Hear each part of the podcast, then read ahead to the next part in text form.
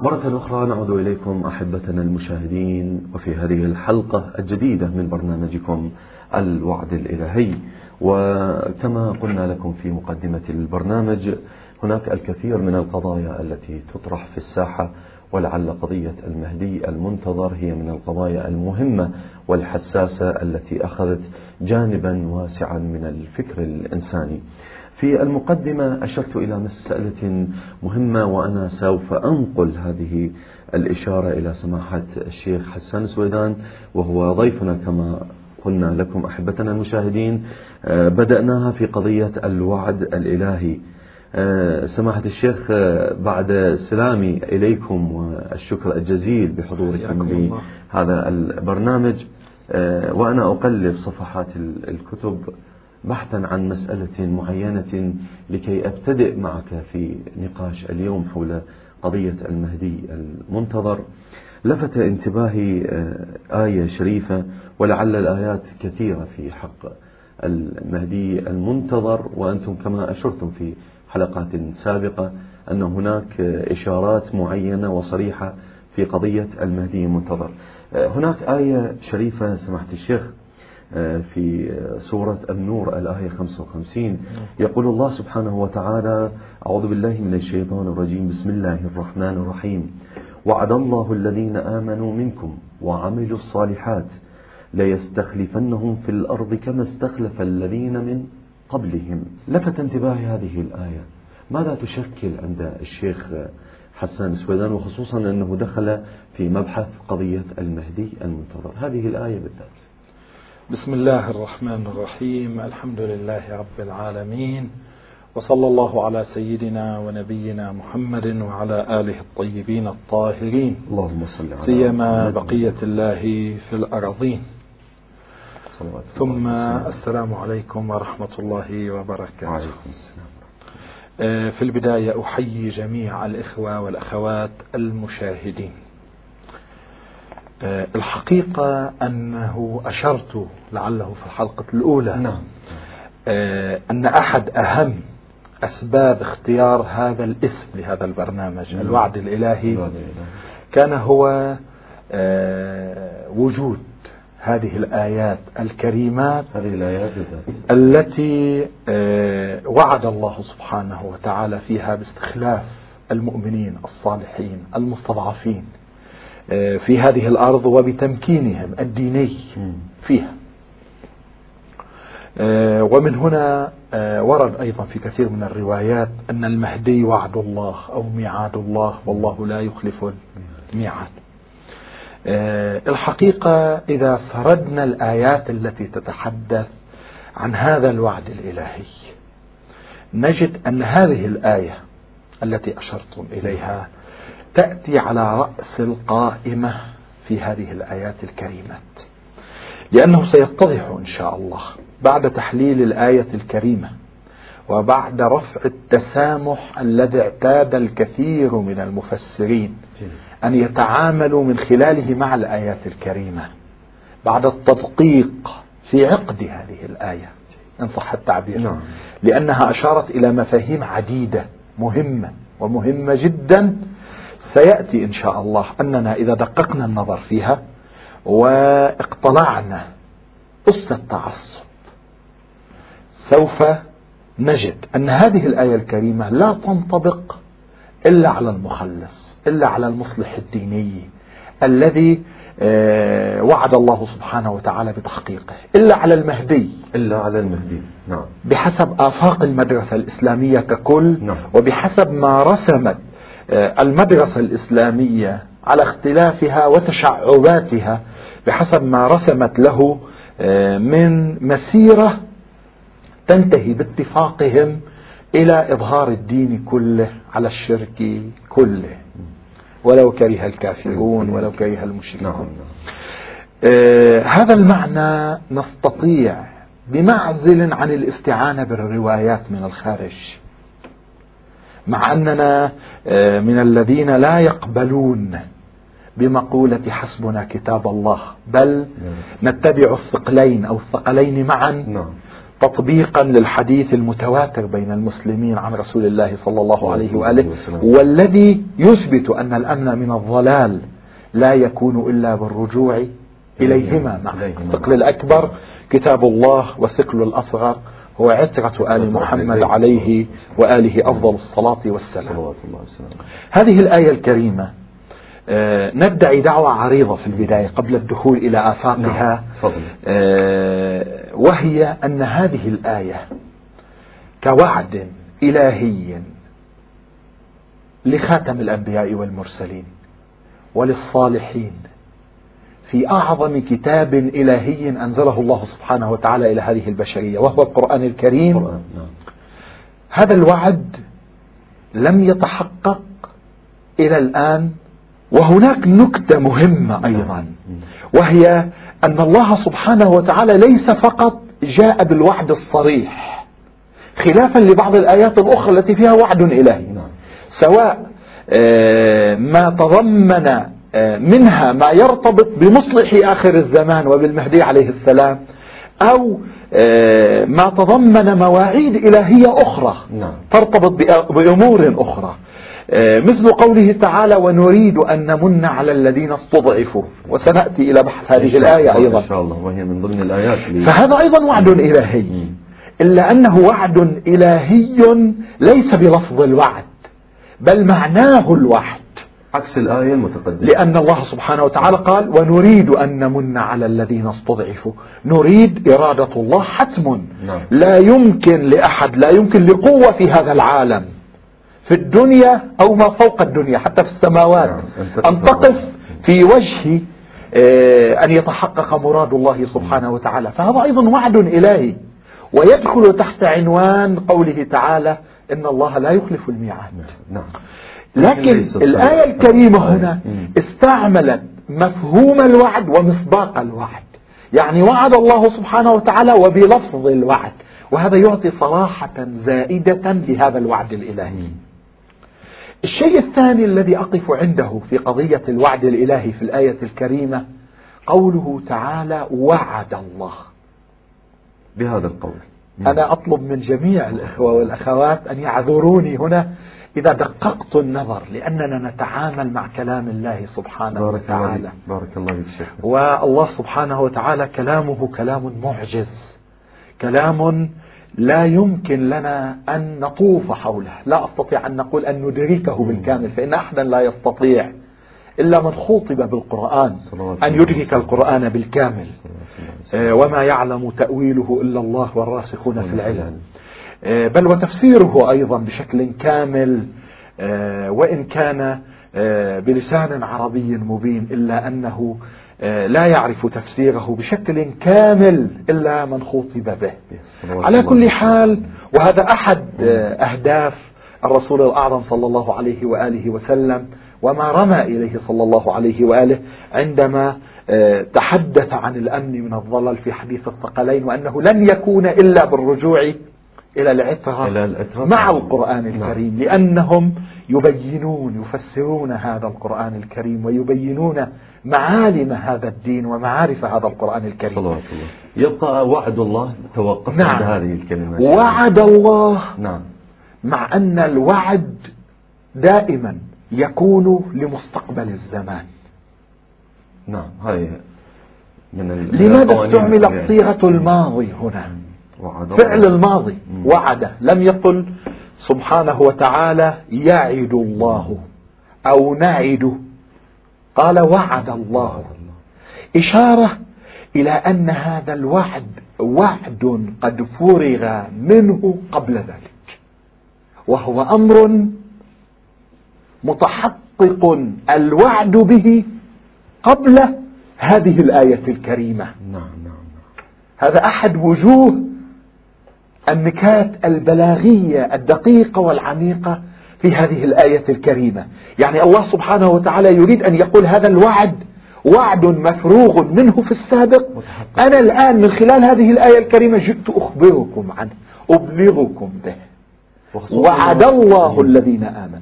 وهذا فيه نكتة دينية ونكتة اعتقادية وهي أن فكرة المخلص في آخر الزمان فكرة المهدي عقيدة المهدوية ليست عقيدة مختصة بهذا الدين. نعم. ليست عقيدة نشأت في هذا الدين. هي عقيدة موجودة في الأديان السابقة. الأنبياء السابقون كانوا أيضا ينتظرون تحقق هذا الوعد الإلهي ولو في أمة خاتم الأنبياء والمرسلين صلى الله عليه وآله ولو في آخر الزمان. هذه نكتة نعم. يمكن أن تكون مفسرة لاستعمال آه، صيغة الماضي في قوله تعالى وعد هناك نكتة بلاغية أخرى. نعم.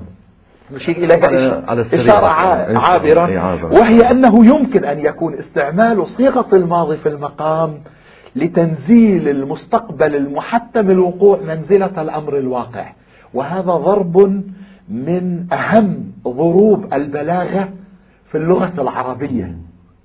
وهي أنه إذا أراد شخص أن يخبر عن أمر سيحدث في المستقبل أو يعد بأمر سيحدث في المستقبل ينزله منزلة الواقع وكأنه قد حدث ووقع. وقع. فيكون الله عز وجل يعد الآن بصيغة من هو فارغ من الوعد إشارة إلى حتمية ولا بدية وعدم البداء أو التراجع في هذا الأمر.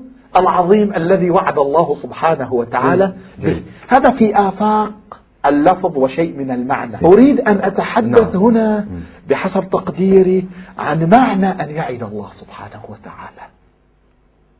معنى الوعد الإلهي. معنى أن يعد الله سبحانه وتعالى. أولا الله هو الحكيم المطلق. الله عز وجل هو القائل وما خلقت الجن والإنس إلا ليعبدون. فمواعيد الله سبحانه وتعالى دائما تكون في سياق تحقيق الهدف من الخلقة في هذا الكون بالتأكيد صحيح. فلا شك أن الله سبحانه وتعالى عندما يهتم بوعد من الوعود عندما يعدنا نحن ويعد الأمة الإسلامية ويعد المستضعفين في العالم بتحقق شيء فهو لا محالة له ارتباط بالهدف النهائي من خلقة هذا الكون بالهدف النهائي من خلقة الجن والإنس وهي قوله تعالى وما خلقت الجن والإنس إلا, إلا ليعبدون, ليعبدون. إذا فكل وعد إلهي إما يكون قريب من الغاية النهائية من العبادة أو هو مقدمة من مقدمات حصول هذه الهداية وحصول نعم. هذه الطاعة وحصول هذه العبادة في هذا الكون وهذا أمر لا بد وأن يكون مسلما. ثم النقطة المهمة التي لا بد من الإشارة إليها وهي نقطة بديهية. وما زلنا في وعد الله. نعم. وعد الله. النقطة المهمة التي لا بد من الإشارة إليها أن الله عز وجل لم يوكل إلى ملائكته أو إلى رسله أن يعدوا الخلق. ويأخذ الله عز وجل هذا الوعد على حسابه. يأخذ الله سبحانه وتعالى ضمان تحقق هذا الوعد بل هو مباشرة. مباشرة نعم اختص بهذا مثل قوله تعالى في الصوم الصوم لي وأنا أجزي به. هنا الله سبحانه وتعالى مباشرة هو الذي وعد. ليس وعدا إلهيا على لسان نبي. مع أن النبي وما ينطق عن الهوى إن هو إلا وحي يوحى نعم. لكن مزيد الاهتمام بشأن هذا الوعد أن الله سبحانه وتعالى نسبه إلى نفسه, إلى نفسه. ثم من المفروغ منه الواضح. نعم. أن الله سبحانه وتعالى عندما يعد وعدا فإنه لا شك سيتحقق هذا الوعد. بالتأكيد بإرادة إن من جهة الله سبحانه وتعالى أو من جهة الموانع. لأنه من جهة الله سبحانه وتعالى لا شك أن الله لا يخلف الميعاد. هذا أمر مسلم جدا. نعم. نعم. لأن خلف الوعد من صفات الأشرار من, من صفات أهل اللؤم من صفات الناقصين من صفات المحتاجين. قد يكون من صفات العاجزين. يريد أن يحقق وعده نعم. ولكنه يعجز عن تحقيقه. وتجلى الله عن ذلك. والله سبحانه وتعالى هو المقتدر المطلق هو الغني المطلق. إن الله غني عن العالمين. فهذا الوعد لا محالة وعد يتحقق. إن شاء الله. على مستوى الموانع أيضا قطاع الطرق على عباد الله من أن يسلكوا إلى الله أو يصلوا إلى الله سبحانه وتعالى. أيضا لا مجال لقطع الطريق لأن الله عز وجل هو الذي وصف نفسه بأنه ذو القوة متين. قدرته مطلقة. نعم. لا يمكن لأحد أن يقف في وجه تحقق وعد. إذا مواعيد الله نوعا. كلها مواعيد لا بد من الإيمان بتحققها. هذه حقيقة مسلمة لا بد أن نفرغ منها وأن ننتهي إليها على أساس التفكر الديني على أساس التأمل في القرآن الكريم. وأنا سأقف عند هذا الحد وأنا نعم. أعتذر طبعا من مقاطعتكم شيخنا ولكن سأحاول الذهاب إلى فاصل وأرجع إليكم إن شاء, إن شاء الله. الله. أحبتنا المشاهدين نذهب معكم إلى فاصل قصير ثم نعود لمواصلة بحثنا هذا فكونوا معنا. مرة أخرى نعود إليكم أحبتنا المشاهدين وفي هذه الحلقة الجديدة من برنامجكم الوعد الإلهي. وكما قلنا قبل الفاصل القضية الحساسة والقضية المهمة قضية المهدي المنتظر وما زلنا نطوف حول هذه المعاني التي طرحها سماحة الشيخ ضيف البرنامج. وهناك رغبة من مقدم البرنامج على أنه يكون الكلام إلى كل المستويات وأنا أعلم أنه أنا أقل المستويات. لكي يتحقق الهدف. كلامكم جميل وبدون أدنى مجاملة.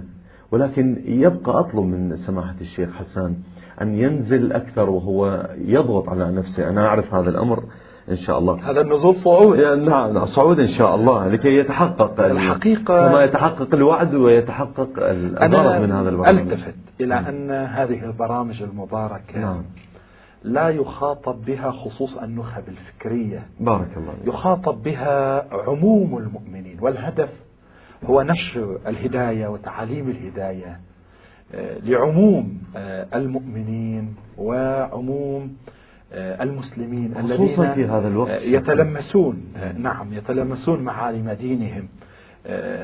في مثل هذه القناة المباركة إن شاء الله. في ظل هذه القنوات بالمئات نعم. التي في غالبها تنشر الثقافة المادية والثقافة الجنسية والثقافات المبتذلة بارك الله فيك. لكن أنا أشعر أني بين نارين حقك لا حقك أنا من جهة قلت لك صعبة هي من جهة في هذه الحلقة نحن نتعامل مع آية من أهم آيات القرآن الكريم وكل آيات نعم. القرآن نعم. الكريم مهمة لكنها بالذات لكنها حساسة وحساسة جدا في نعم. موضوعنا نعم. ولا أبالغ إن قلت هي أهم آية في المواعيد الإلهية التي ترتبط آه، بالمستضعفين بالمستخلفين آه، بتمكينهم في الأرض وأقوى آية وأصرح آية يمكن تطبيقها أو يمكن القول بانحصار مفادها جيد جيد. في مهدي آخر الزمان. صلوات الله وسلامه. وطبعا لا زلت إلى هنا أتحدث عن المهدي الإسلامي ككل نعم. بمعزل عن مذهب خاص. نحن عنونا الحلقة على آه الحقيقة آه أنا بين نارين من جهة أنا مع كلام الله عز وجل. لا يمكن أن أمر مرور الكرام من دون الوقوف عند مرامي هذا الكلام. وأكثر آيات القرآن الكريم ذيلت بقوله تعالى إن في ذلك لآيات لقوم يتفكرون أو لقوم يعلمون. آه، أو إن في ذلك لآيات للمتوسمين. ونحن على مائدة كتاب الله وسنة رسول الله صلى الله عليه وآله وأحاديث العتق الطاهرة. لابد من أن نقف موقف تأمل. النار الأخرى هي ما يؤرقني حقيقة وهي أني أحب دائما في, في مثل هذه البرامج أن أخاطب أوسع شريحة من مجتمعنا الإسلامي. بارك الله بل أحاول إن أمكنني أن أخاطب الإنسان كإنسان لأن الهداية هداية لكل إنسان. فإن النبي الأعظم صلى الله عليه وآله وهذا الدين يحاول أن ينشر تعاليمه آه، على القاعدة الربانية على القاعدة الإلهية على كل هذه البسيطة. كيف ونحن نتحدث في ظل هذه الآية عن الاستخلاف ووراثة الأرض إن شاء الله. كل الأرض؟ إن شاء الله. لا بقعة خاصة من بقاعها أنت أهل لهذا الأمر إن شاء الله فأنا أحاول قدر استطاعتي إن شاء الله واعذرني طبعا. آه، وإن إن شعر الإخوة أو الأخوات أو بعض الإخوة والأخوات بقصور أو تقصير لا فهم عاذرون لنا إن شاء الله سلفا. حشاك من التقصير. وخصوصا أن هذه الآية يعني عندما دخلت في البلاغة هي تحتاج لهذا الأمر وتوضح الأمر. جزاك الله خير. الجزاء. آه شيخنا العزيز آه، قبل التعرف عن آه، يعني ماهية الوعد الإلهي الذي تتحدث به الآية الكريمة من سورة النور كما قلنا سورة نعم. النور الآية 55 لا بد لنا أن نقف عند نقطة مهمة وحساسة. من هو المخاطب أو من هو الموعود بهذه الآية؟ وخصوصا أنه عندما قرأنا يعني تفاسير موجودة لهذه الآية آه، يعني نزلت على أقوام معينة. قالوا في قريش وقالوا في اليهود وهكذا. يعني هذا بلحاظ تحقق الوعد تحقق تحقق الوعد. نعم تحقق الوعد الله والكلام لكم إن شاء الله. ولكن من هو الموعود الذي نستطيع أن نستخلصه من هذه الآية الشريفة؟ يعني من هو المخاطب في الحقيقة؟ مخاطب الحقيقة. نعم. الله عز وجل قال وعد الله الذين آمنوا منكم نعم. وعملوا الصالحات. انتهى. نعم. المخاطب بالآية الكريمة الذين آمنوا. آمنوا. تعلمون أيضا أن الذين آمنوا مصطلح آه، ليس خاصا لو اقتصرنا عليه. آه، يمكن أن ينطبق على الذين آمنوا بالنبي وبرسالة النبي ويمكن أن ينطبق على الذين آمنوا برسل الله السابقين بالتأكيد قبل بعثة النبي. نعم طبعا. القرآن لا يستعمل الذين آمنوا آه، لليهود أو للنصارى أو للصابئين. الذين أدركوا عصر النبي الأعظم صلى الله عليه وآله ولم يؤمنوا به. لكن يستعمله لهؤلاء قبل بعثة الرسول الأعظم صلى الله عليه وآله وسلم.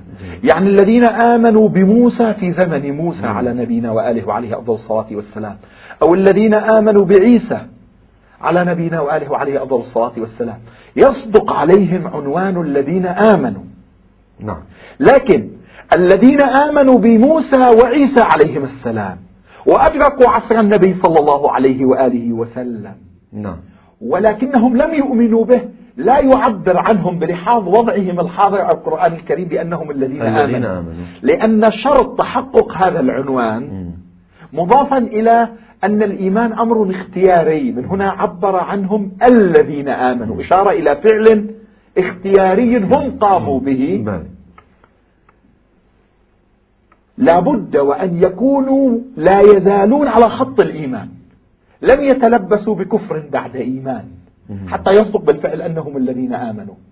فالقرآن الكريم يمكن أن يعبر بالذين آمنوا في زمن النبي عن أقوام آمنوا بعيسى وأيضا آمنت ب وآمنوا بمحمد صلى الله عليه وآله أو آمنوا بعيسى عليه السلام ولم يدركوا زمن النبي محمد صلى الله عليه وآله. أما وهذا ما يهمني أما الذين أما الذين آمنوا بموسى ولم يؤمنوا بعيسى فبعد عيسى لا يسمون الذين آمنوا. الذين آمنوا. بعيسى في زمن النبي صلى الله عليه وآله وأدركوا زمن النبي وبلغتهم رسالة النبي صلى الله عليه وآله ولم يقبلوا الإيمان بمحمد صلى الله, عليه وآله وسلم. لا يقال لهم بالفعل أنهم الذين إذن هاي قاعدة نجعلها قاعدة. جيد. نعم قاعدة عامة. نعم. أكثر من هذا قطعا. لأي التباس القرآن الكريم خاطب كل العالمين في زمن النبي دعوة عالمية ولكن في الخطابات الهامة نجد القرآن الكريم يخاطب في كثير من الحالات أقواما بأعيانهم يخاطب أناسا بأعيانهم الله عز وجل هنا خاطب خصوصا الذين آمنوا وقال منكم. منكم. يعني هو خطاب لكم. أيها المعاصرون للقرآن الكريم. أيها المخاطبون بالقرآن الكريم. ليس هو خطاب لكل البشرية نعم. هي منحة إلهية وعد إلهي. أعطي إلهية لمن؟ للذين آمنوا منكم, منكم يعني من أمة النبي الأعظم صلى الله عليه وآله وسلم. حسب هذه القاعدة. نعم. ثم قال عز وجل آمنوا منكم وعملوا الصالحات. هنا الحقيقة أيضا مسألة مهمة. نعم. لا أستطيع أن أتجاوزها من دون أن أوضحها للإخوة والأخوات. بعد قوله تعالى الذين آمنوا منكم يقول عز وجل وعملوا الصالحات. هذا منهج قرآني في الحقيقة في طرح آه، حقيقة الإيمان. القرآن الكريم لا يتحدث عن الإيمان بلغة الفيلسوف. هذه من ميزات القرآن أو بلغة المتكلم الذي يخاطب العقول فقط. القرآن الكريم لا يقبل إيمانا بالمعنى الصحيح والحقيقي والكامل للكلمة لا يكون صاحبه متلبسا بلوازم الإيمان. هناك حالة تفاعل في منطق القرآن الكريم بين الإيمان والعمل الصالح. تجد أن القرآن الكريم يطرح الإيمان كحقيقة لا تنفك عن التلبس بالعمل الصالح. واضح فيرى أن الذين آمنوا بالله سبحانه وتعالى ولم يتلبسوا بالعمل الصالح ليس إيمانهم إيمانا قرآنيا ليس إيمانهم إيمانا ربانيا ليس إيمانهم إيمانا مرضيا عند الله سبحانه وتعالى بالمعنى الصحيح والكامل للكلمة. وما يؤمن أكثرهم بالله إلا وهم مشركون, مشركون. من هنا تجد أن القرآن الكريم يقول إلا من آمن وعمل صالحا. استثناءات إلا الذين آمنوا وعملوا الصالحات. والعصر إن الإنسان لفي خسر. إلا الذين آمنوا وعملوا الصالحات وتواصوا بالحق وتواصوا بالصبر, بالصبر. هذه الآية من الآيات تقول هذا الوعد الإلهي للمؤمنين الذين اختاروا الإيمان الذين نعم. آمنوا منكم. من أمة النبي الأعظم صلى الله عليه وآله وسلم. لأن في المؤمنين بالمعنى العام المسلمين التقي والمنافق الذي يحسب في الظاهر على أمة النبي الأعظم صلى الله عليه نعم، وآله. خصوصا هو آمن برسالته فهؤلاء المسلمون الظاهريون ليسوا هم الموعودون. الموعود هم الذين آمنوا منكم, منكم وعملوا, وعملوا. عملوا الصالحات تلبسوا بمقتضيات الإيمان وبلوازم الإيمان وهي مسألة العمل الصالح. لا أريد هنا طبعا أن أدخل بعكس القضية. أن العمل الصالح أيضا لا يسمى عملا صالحا إلا إذا كان منبعثا من الإيمان في منطق القرآن الكريم. نعم.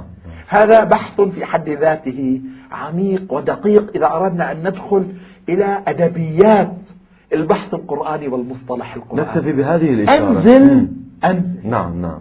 إلى ما ينبغي أن نتحدث عنه. جيد. بخلاصة وبوضوح. نعم. وعد الله الذين آمنوا منكم من أمة النبي صلى الله عليه نعم. وآله وسلم. ليس مطلق المسلمين. نعم نعم. لا يشمل هذا الوعد المسلم الظاهري الذي هو منافق في الواقع أو مسلم ليحقن دمه.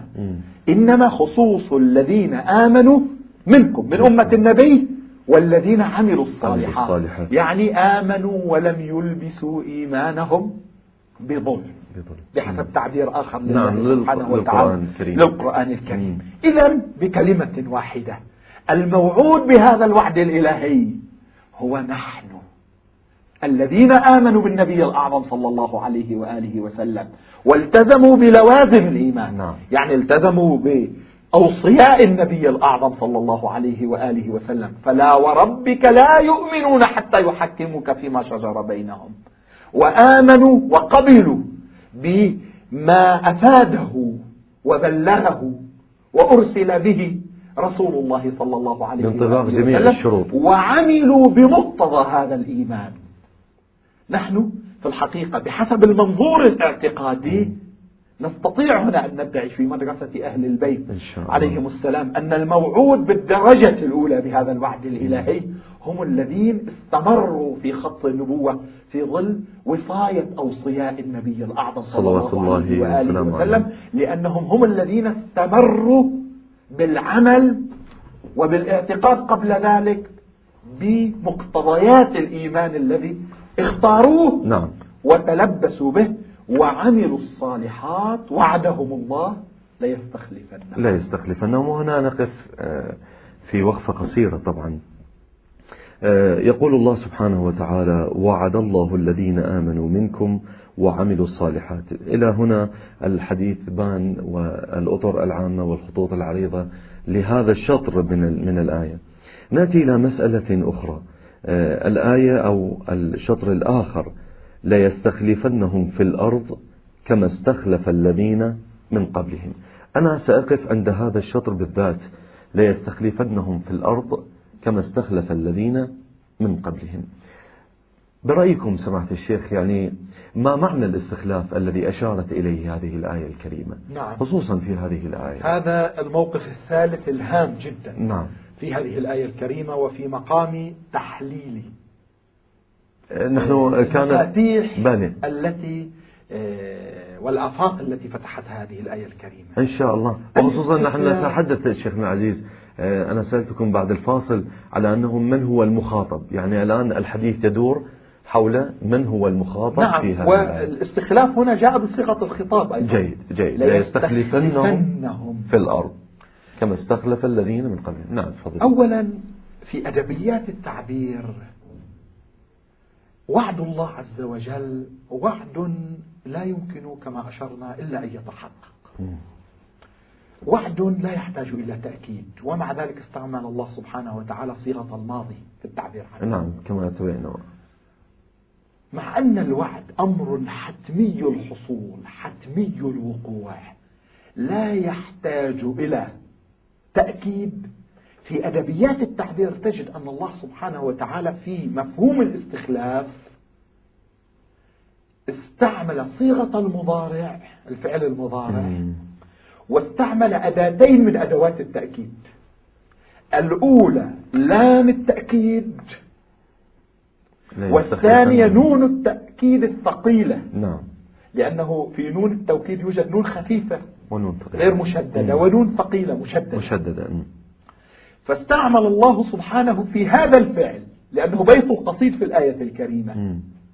على وعلى أنه مؤكد لأنه وعد من, من وعد الله من الله وعد من القوي. المقتدر. من القوي العزيز بتلك الإرادة. العظيمة نعم مع ذلك أكده الله سبحانه وتعالى بتأكيدين بلام التأكيد وبنون التوكيد الثقيلة ثقيلة. مم. ليستخلفن هم في الأرض في الأرض قبل أن أدخل في بقعة الاستخلاف وفي سعة الاستخلاف وقبل أن تدخل سماحة الشيخ. أنا أذهب إلى فاصل وأعود إليك. سماحة الشيخ وأنا أكرر عذري مرة أخرى آه،. نحن ملتزمون بالوقت وإن شاء الله نحاول قدر الإمكان أن أن يبقى الموضوع في إطار واحد هذه. المقاطعات أعذرنا عليها شيخنا آه، أحبتنا المشاهدين آه، ندعوكم إلى فاصل قصير ومن ثم نعود إليكم لمواصلة بحثنا هذا فابقوا معنا مرحبا بكم مجددا أحبتنا المشاهدين وفي هذا اللقاء ال- الشيق مع سماحة الشيخ حسن سويدان والذي بدأنا به ومعه إن شاء الله في قضية مهمة قضية المهدي المنتظر وتسلسل البحث في حلقاته الأولى والثانية وهذه الحلقة الثالثة.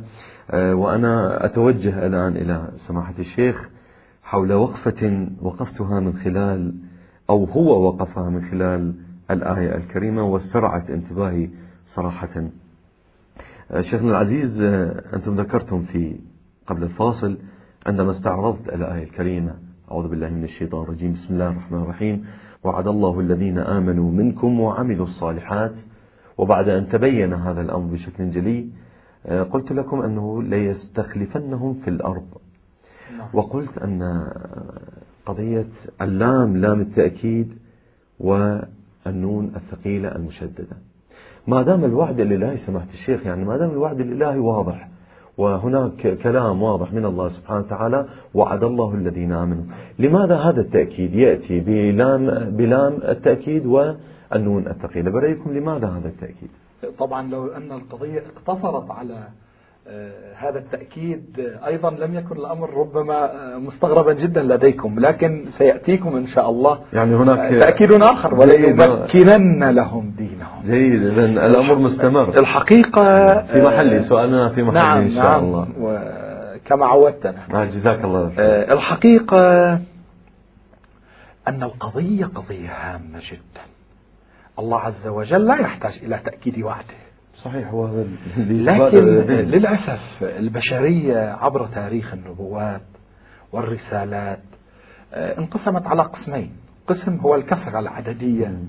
الذين يعبر عنهم القرآن الكريم أكثرهم للحق كارهون كارهون. أكثرهم لم ينساقوا إلى الله وإلى رسول الله عز وجل وإلى أنبياء الله وإلى سفراء الله عز وجل والقسم الثاني الثلة الصالحة القليلة المستضعفة المهتضمة المظلومة المشردة آه، المقتلة إلى ما هنالك من عناوين. التي تنتظر آه هذه الثلة ثلة منتظرة.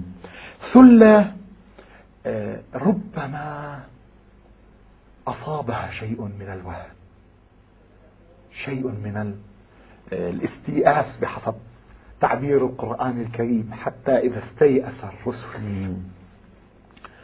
آه، شيء من التزلزل ربما عند غير المعصومين طبعا. طبعا طبعا. آه، عند الأتباع.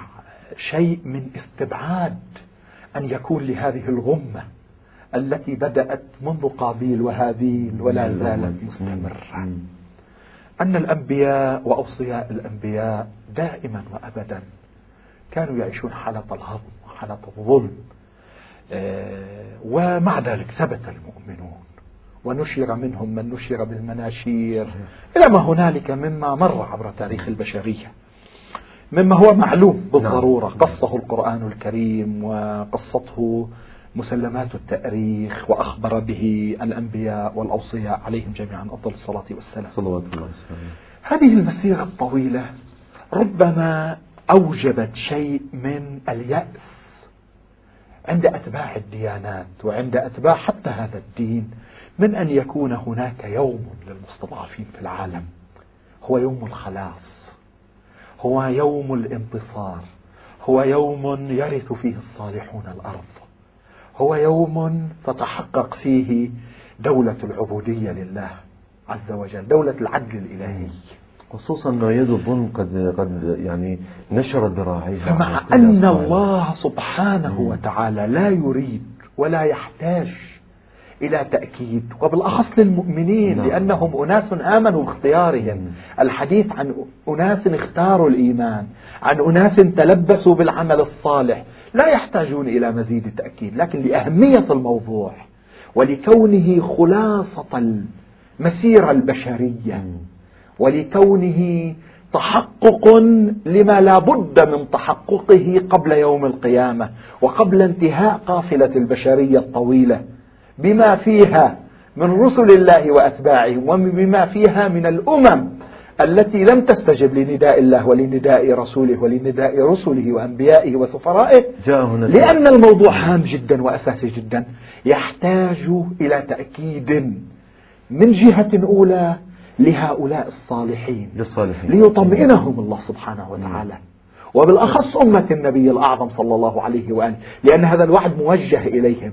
صحيح هم كتلة ولبنة من لبنات هذا البناء والصرح الشامخ الذي بدأ من آدم على نبينا وآله وعليه أفضل الصلاة والسلام وانتهى بنبينا الأعظم أو بأمة نبينا الأعظم. لكن حيث إن هذا الوعد تحققه في زمن أمة النبي الأعظم بل أستطيع أن أقول في زمن النبي الأعظم. نعم. لأنه لئن غاب بجسده هو باق كرسول باق كدين باق كتعاليم من خلال آه، أوصيائه صلوات الله وسلامه عليه. ومن خلال أمته صلى الله عليه وآله وسلم احتاج الأمر لعظمته لأهميته لأنه في الثريا بحسب ما ينظر المستضعفون احتاج إلى هذا التأكيد المشدد والمغلظ. أيضا إذا لنبقى في أيضا يحتاج إلى التأكيد من جهة أخرى. وهي جهة أولئك الذين يتوهمون أنهم سيطروا على الكون.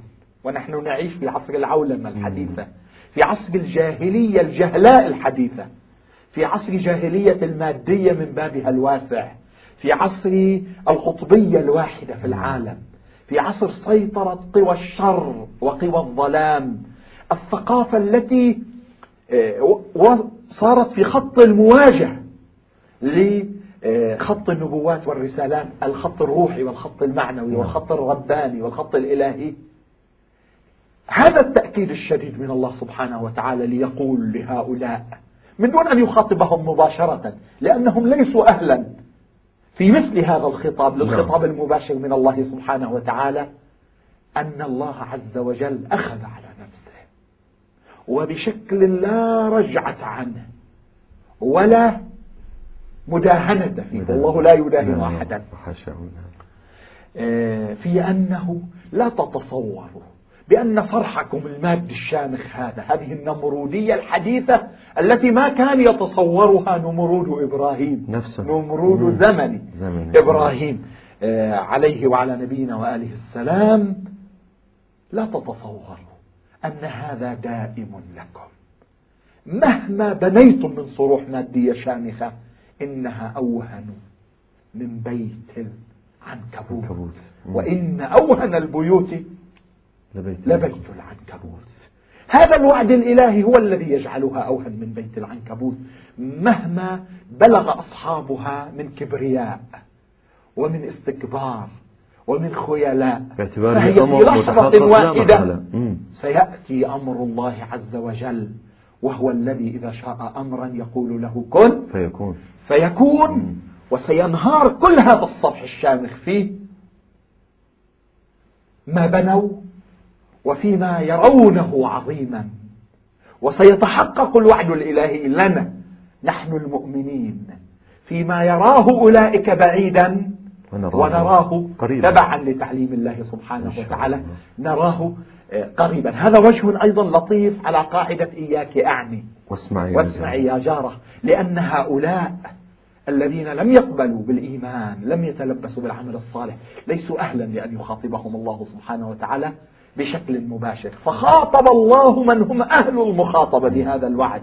وهم الذين آمنوا وعملوا الصالحات وأكد لهم لما ذكرنا من السبب الأول وبهذا يكون قد تأكد الأمر لأولئك أيضا من دون أن يخاطبوا بشكل مباشر. هذه نكتة نعم. مهمة. في الجواب على سؤالكم جيد. الجانبي. توضح توضح الأمر إن شاء الله. فظهر أنه من صلب الموضوع إن شاء الله إن شاء الله. وخصوصا آه، يعني أنت شيخنا وليمكنن لهم دينهم. هناك نعم تأكيد. سنأتي إليها آخر إن شاء الله. آه، وقضية التمكين الديني فيها مبحث. نعم نعم إن شاء الله بعون الله سبحانه وتعالى.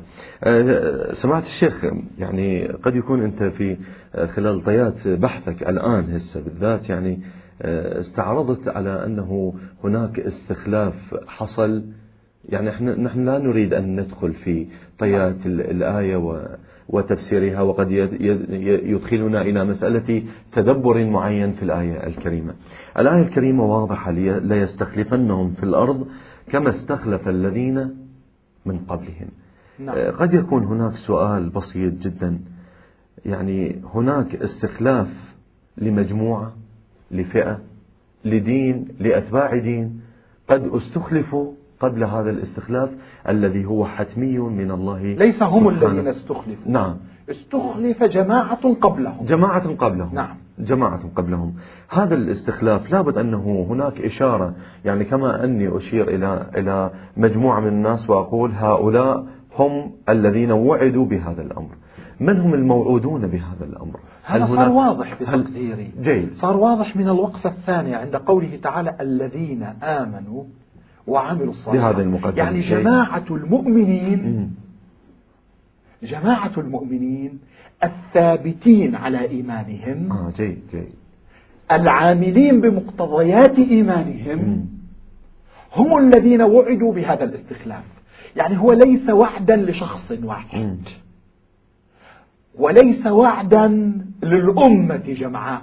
بمجموعة هو وعد لجماعة من الأمة. من هم؟ الذين آمنوا الثابتون على إيمانهم العاملون بمقتضيات الإيمان. يعني الذين إيمانهم إيمان عميق إيمان راسخ. تجاوز العقول ونزل إلى القلوب فأنتج عملا صالحا. في طيات أعمالهم وفي سلوكياتهم. جيد. هؤلاء هم طبعا. هؤلاء مجتمع. ليسوا شخص. ليسوا خمسة أشخاص نعم. ليسوا عشرة أشخاص. هؤلاء مجتمع. والمجتمع بحسب أدبيات القرآن الكريم وتنظير القرآن الكريم يتضمن رأس ويتضمن فروع نعم. وأتباع.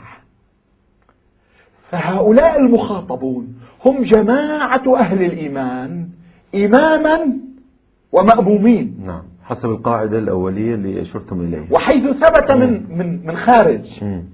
وجود إمام معصوم في كل زمان لولاه لساخت الأرض بأهلها. من مات وليس في عنقه بيعة له. فجماعة أهل الإيمان الذين آمنوا وعملوا الصالحات دائما فيهم إمام. له مواصفات خاصة. معينة نعم نعم. من هنا هذا حقيقة عقلية نعم. مسلمة نعم. حقيقة دينية مسلمة. بحسب أدبيات القرآن وبحسب الروايات المتواترة الكثيرة وهذا ما تعتقده مدرسة أهل البيت عليهم جميعا أفضل الصلاة والسلام إذا هؤلاء هم الموعودون بهذا الوعد الإلهي جي. جي. هؤلاء هم الذين سيتحقق لهم الوعد الإلهي وسيتحقق للذين يعيشون عصر آخر الزمان وللذين ماتوا قبل ذلك لأن القرآن الكريم يرى أن هؤلاء الذين سيكونون عند تحقيق هذا الوعد والاستخلاف في الأرض والتمكين في الدين وإلى ما هنالك من تحقق إيمان لا يلابسه ظلم هؤلاء امتداد لأسلافهم الذين انتظروا كما نحن ننتظر. ننتظر. إذا سأقف عند هذه النقطة سماحة الشيخ وإن شاء الله أني ما قطعت سلسلة حديثكم وأفكاركم ولكن آه، بقي من الوقت لدي خمسة دقائق أو أربع دقائق. نعم. سأدخل إلى مسألة مهمة كنتم قد أشرتم في طيات حديثكم إلى مسألة التمكين الديني. وخصوصا أن هناك الشطر الثاني أو كما قلت التأكيد الثاني وليمكنن لهم دينهم الذي ارتضى لهم. أقف عند هذه أو هذا الشطر من الآية. هذا مطلب آه، عميق. أنا لا أقدر أني سأستطيع آه، لا نستوفي. فيه في هذه الخمسة دقائق. كمقدمة بسيطة جدا. لا أنا أحب أن أبقى في قضية السابق للآية. جيد. نعم. طبعا الإخوة نجعل قضية التمكين في حلق نعم الحلقة القادمة إن شاء الله إن شاء الله. ثم ننتقل آه، إلى المعطى النهائي من الآية جيد أنا معك. وإلى ما ورد. آه، من سنة رسول الله صلى الله عليه وآله. حديث الأثر الطاهرة حول الآية الكريمة. وهو مسك حول المفهوم النهائي. مسك ختام لحلقتنا هذه إن شاء الله. مسك الختام يبقى مع الاستخلاف. الاستخلاف هو البيت القصيد كان كنت أتمنى أنه يكون لدينا المزيد من الوقت نعم. لكي نستعرض هذا الأمر. الاستخلاف آه، كما يعلم جميع الإخوة والأخوات وكما تعلمون أنتم آه، الاستخلاف آه، قد يكون استخلافا تشريعيا. وقد يكون استخلافا تكوينيا. أوضح الموضوع نعم. نعم. الاستخلاف التشريعي هو استخلاف اعتباري. أيضا يحتاج إلى التوضيح. بالتأكيد هذا نجعل إن شاء الله. عن... استخلاف بمعنى أن الله سبحانه وتعالى ينصب شخصا خليفة حجة. على الناس. على الناس. هذا استخلاف تشريعي. نعم, نعم. واضح أن داود جدا واضح. على نبينا وآله وعليه أفضل الصلاة والسلام استخلف استخلافا تشريعيا في الأرض. جعله الله حجة على الأرض. ولم يتسنى لداود أن يصبح خليفة في الأرض بالمعنى التكويني بمعنى أن كل الأرض تقع تحت سلطانه وتحت سيطرته. القضية التشريعية. هذا المعنى من الاستخلاف هو الذي استخلف فيه جميع الأنبياء. الله عز وجل نصبهم حجج يبلغون رسالات الله سبحانه وتعالى وعلى رأسهم رسول الله صلى الله عليه وآله وسلم. فننتقل إلى وهذا هذا يشمل الأنبياء مم. ويشمل أوصياء الأنبياء. هذه نقطة مهمة. نعم. ولها دخالة في محل بحثنا. كل من جعله الله سبحانه وتعالى حجة على الخلق أو على بعض الخلق. كما لو أرسل نبي إلى أمة من الأمم إلى منطقة من المناطق.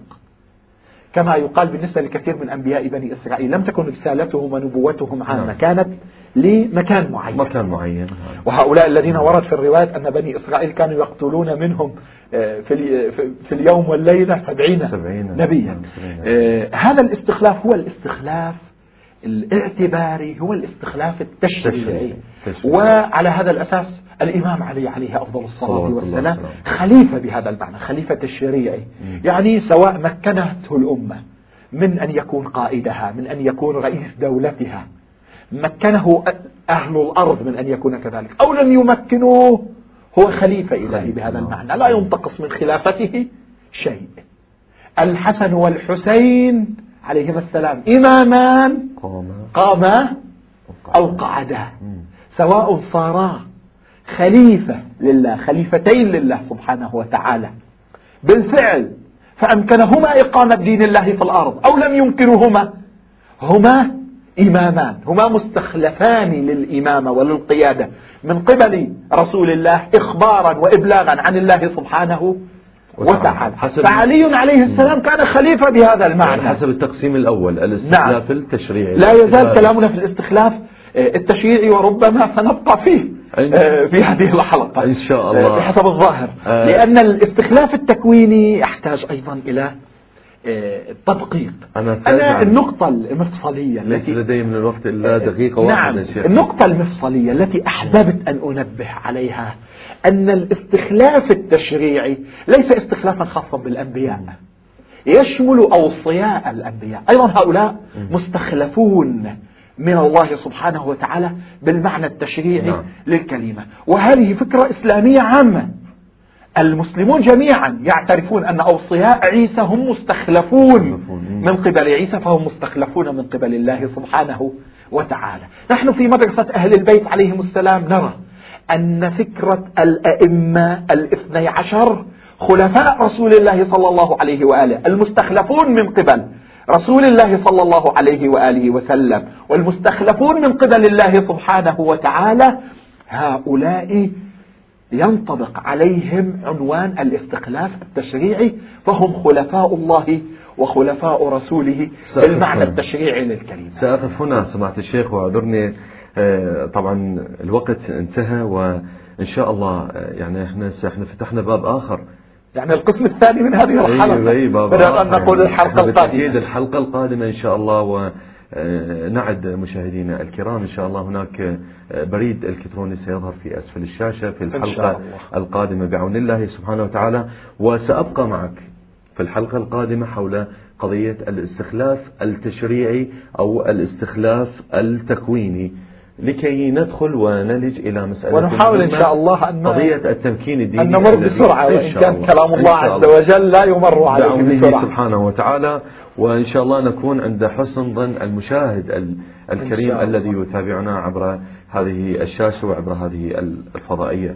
شكر جزيل وخاص إليك وأنت خضت في موضوع مهم ولا أنا من جديد أيضا أطلب العذر من الإخوة والأخوات لأني أخذتهم إلى رحاب تفسير القرآن الكريم وهذا استدعى التدقيق في مسألة مفصلية وعظيمة وحساسة من هذا القرآن وهذا قد يشجعنا في الدخول معك في برنامج آخر آه، حول القرآن الكريم ولكن الآن نبقى في رحاب القضية الحساسة المهمة قضية المهدي المنصر شكرا جزيلا ثانية لكم.